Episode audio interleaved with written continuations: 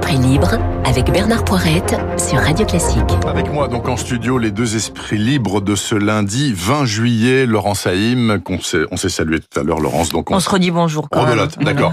Et Jérôme Chapuis, rédacteur en chef de La Croix. Salut Jérôme. Bonjour. Écoutez, parlons d'abord, si vous le voulez bien, du sommet de Bruxelles. Il reprend à 14h GMT, non pas à 14h comme je l'ai dit tout à l'heure, donc à 16h heure de Paris. Bon, pour le moment, il n'y a pas d'accord signé formel. Il va y en avoir un finalement à minima, c'est-à-dire que le montant monstrueux de l'argent qu'on voulait donner tout simplement aux États pour essayer de se remettre d'équerre, il est diminué de 100 milliards d'euros. Ça va tourner autour de 390 au lieu de 500. Et puis le reste, ce sera des prêts.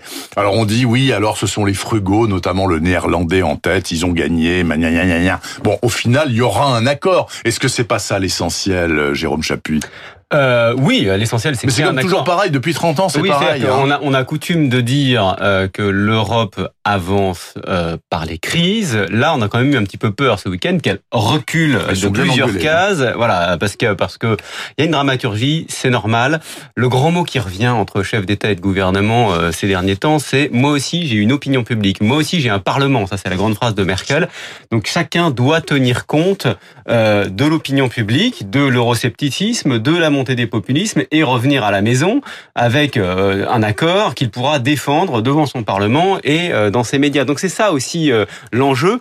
Après, je crois qu'il faut pas non plus surdramatiser parce que voilà la dramatisation est là c'est le jeu de ces sommets mais ça fait ça fait partie quelqu'un parlait tout à l'heure de posture c'est ça ça fait partie des postures qui sont indispensables pour pouvoir ensuite revenir chez soi en disant regardez moi j'ai fait le job euh, c'est notamment à ça, euh, sur ça, euh, à ça que joue Mark Rutte, le Premier ministre néerlandais. Enfin, tout de même, il y a des sommets, Laurent Saïm, qui se passent plus ou moins bien.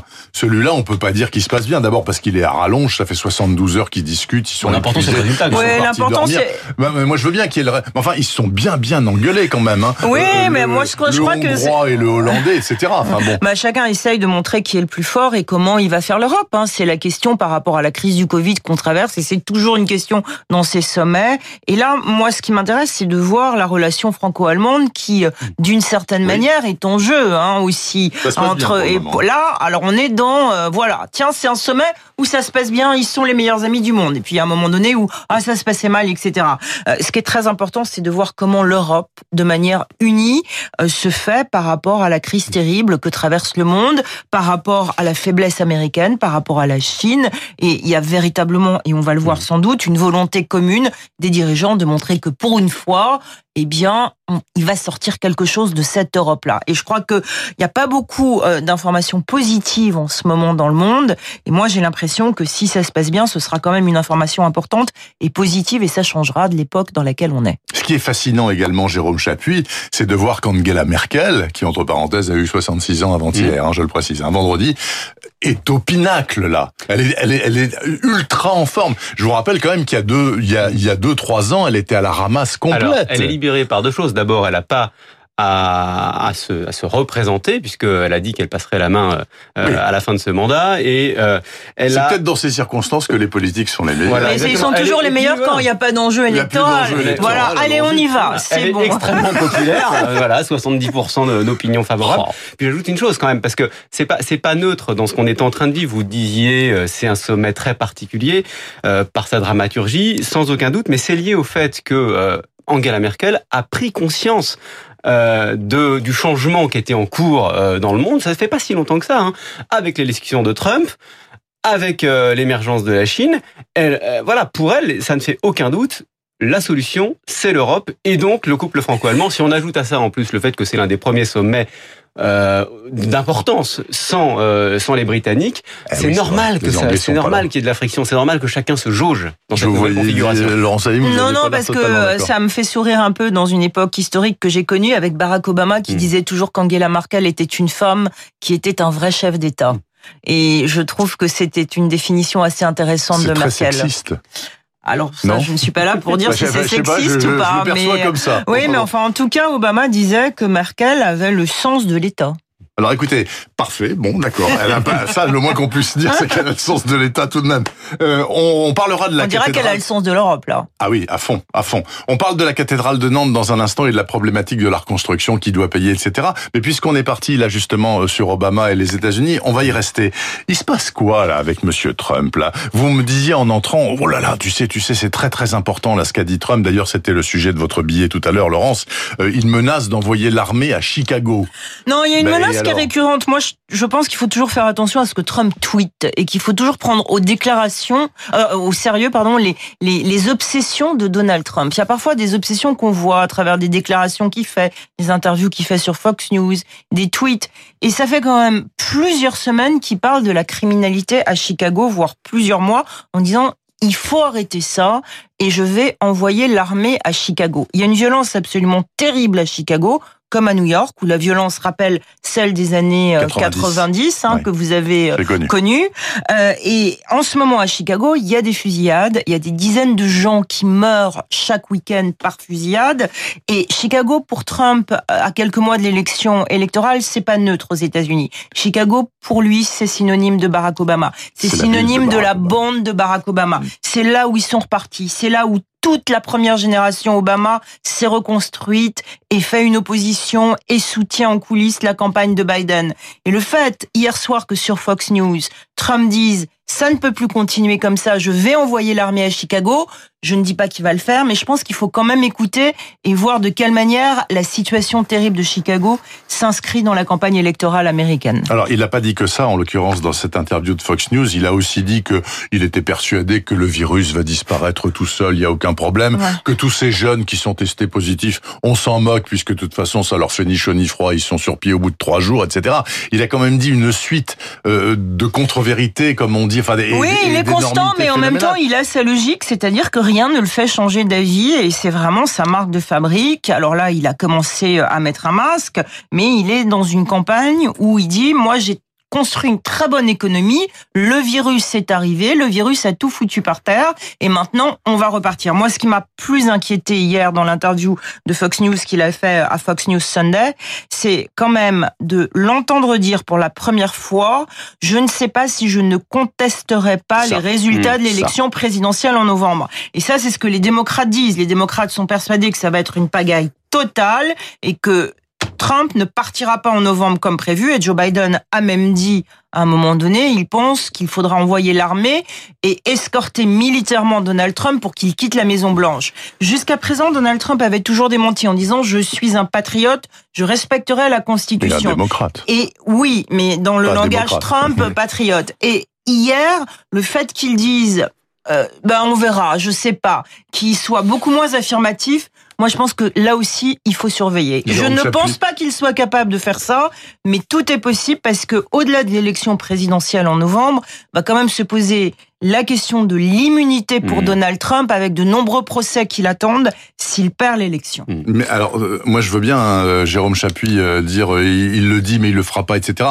Mais rien qu'il le fait qu'il le, dise, c'est absolument phénoménal. Ouais. Attendez, quand même, enfin, c'est quand même une Mais grande démocratie C'est les vrai que États-Unis. l'un des, l'un des enjeux de novembre, ce n'est pas euh, l'éventuelle victoire de Joe Biden. Pour l'instant, si les élections avaient lieu dimanche prochain, il est assez vraisemblable qu'il l'emporte. Mm.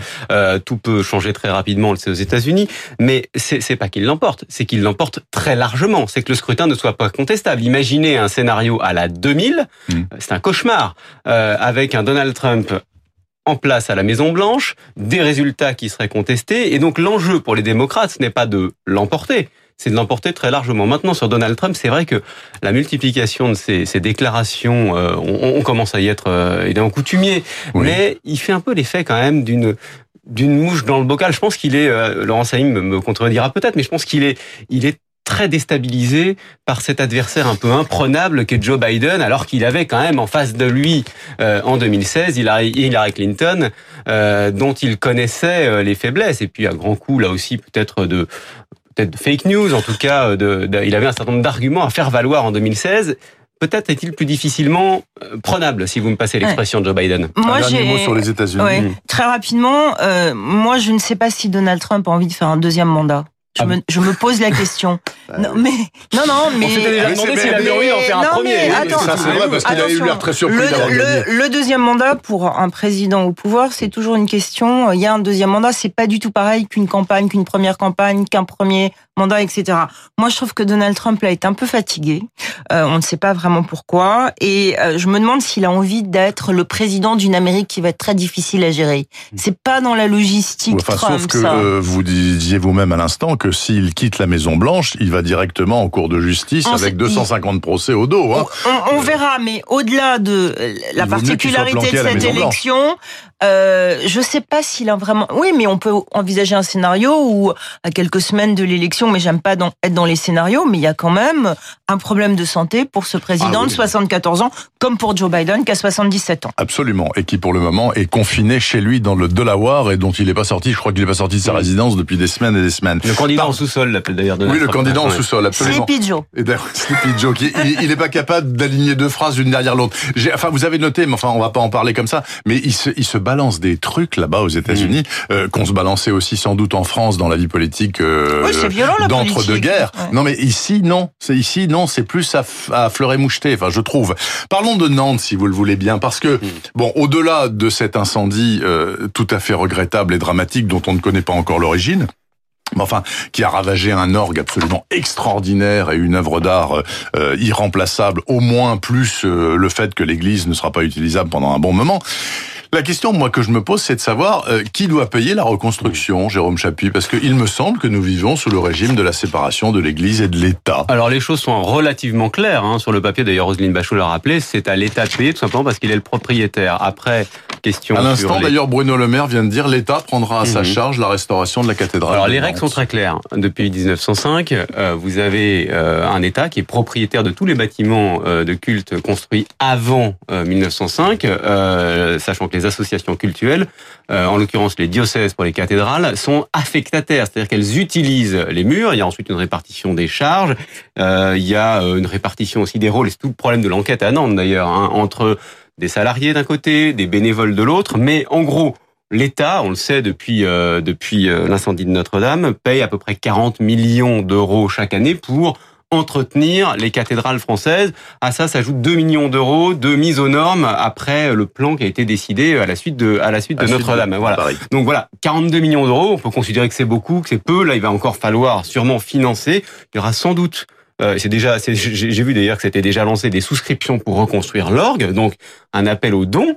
Euh, défiscalisés, donc là aussi ça coûte un peu d'argent à l'État, mais euh, en tout cas sur le papier c'est à l'État de payer. Après on peut contester euh, ce principe, mais il se trouve que c'est celui qui est en vigueur depuis euh, plus d'un siècle maintenant. D'accord. Bon, ça c'est un point euh, de droit en quelque sorte, Mhm. de droit public qui est établi. Laurent Saïm, au-delà même de la cathédrale de Nantes, on, on pourrait se poser la question de savoir s'il y aura peut-être le même euh, mouvement de solidarité euh, transatlantique euh, avec Nantes qu'il y a eu avec Paris. Parce que vous me disiez tout à l'heure, les Américains ont été effondrés euh, suite à, à l'incendie de Notre-Dame de Paris. Ah oui, les Américains ne cessent quand vous les rencontrez de vous parler qu'est-ce qui se passe à Notre-Dame de Paris? C'est quelque chose Est-ce que vous reconstruisez bien Est-ce que vous quand est-ce que oui, mais euh, qu'est-ce qui s'est passé avec cette cathédrale? Est-ce On qu'on sait sait euh, Est-ce que la reconstruction se passe bien? Il y a un énorme financement qui s'est fait hein, avec des milliers d'Américains Oui. qui ont donné beaucoup d'argent pour la reconstruction de Notre-Dame.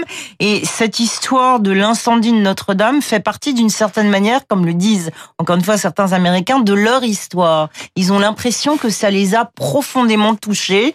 Euh, on avait, euh, on, on était, euh, les, les Américains disent, on était avec avec Notre-Dame. On sentait ça. Il y a beaucoup d'Américains qui ont pleuré. Il y a beaucoup de gens que je connais qui m'ont appelé pour me dire où est-ce que je peux donner de l'argent? J'avais jamais vu ça euh, depuis que je vis aux États-Unis. Il y a eu une émotion considérable. Alors sur Nantes, là en ce moment, dans une Amérique touchée par le Covid, Ça passe je, sous le je- radar. je ne pense pas qu'on ait fait beaucoup d'informations sur euh, sur Nantes. Un dernier mot, Jérôme Chapuis, euh, pas, pas forcément d'ailleurs euh, sur la cathédrale de Nantes, mais sur cet amour immodéré des Américains pour notre patrimoine à nous. Ouais, ça ça doit d'ailleurs nous interroger sur notre propre attachement au patrimoine, parce que euh, pour être un peu provocateur, j'ai envie de dire, on, on s'intéresse à ces cathédrales euh, quand elles brûlent. C'est bien aussi qu'on s'y intéresse, et euh, voilà, je, je vais tout de suite me contredire, on s'y intéresse de fait euh, lorsqu'elles ne brûlent pas, on est fasciné quand on prend la route cet été, on s'arrête dans telle ou telle ville. Il y a 87 cathédrales quand même en France.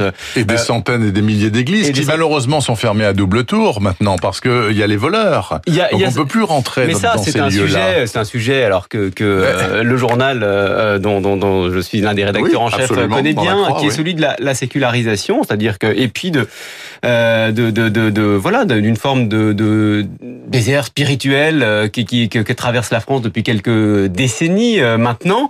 Euh, oui, l'une des conséquences, c'est que les églises étant moins fréquentées, elles sont plus sujettes euh, à la dégradation et parfois malheureusement au vol également. Bon, il faut ça, ça, ça, doit interroger, ça doit interroger peut-être d'abord et avant tout les propriétaires que nous sommes collectivement, puisque je le rappelle, c'est l'État qui est propriétaire de la plupart de ces monuments historiques. Euh, puis voilà, ça doit aussi nous, nous interroger sur le, le rapport que nous entretenons avec euh, ce patrimoine individuellement chacun. Laurence non, c'est simplement en vous écoutant, c'est une différence fondamentale quand même, une de plus hein, entre l'Amérique 2020 et la mmh. France 2020, puisqu'aux États-Unis, les églises affichent complet et que il y a dans la crise actuelle qu'on traverse aux États-Unis, euh, vraiment euh, une volonté de retrouver euh, la proximité avec Dieu. Laurent Saïm et Jérôme Chapuis, les excellents esprits libres de ce lundi matin, nous sommes appelés à nous revoir, je crois. Je vous souhaite une très bonne journée en attendant. Merci. Merci. 8h55 sur Radio Classique. On va terminer cette heure d'info avec Hervé Mariton, le président du réseau Détour en France. Direction ce matin,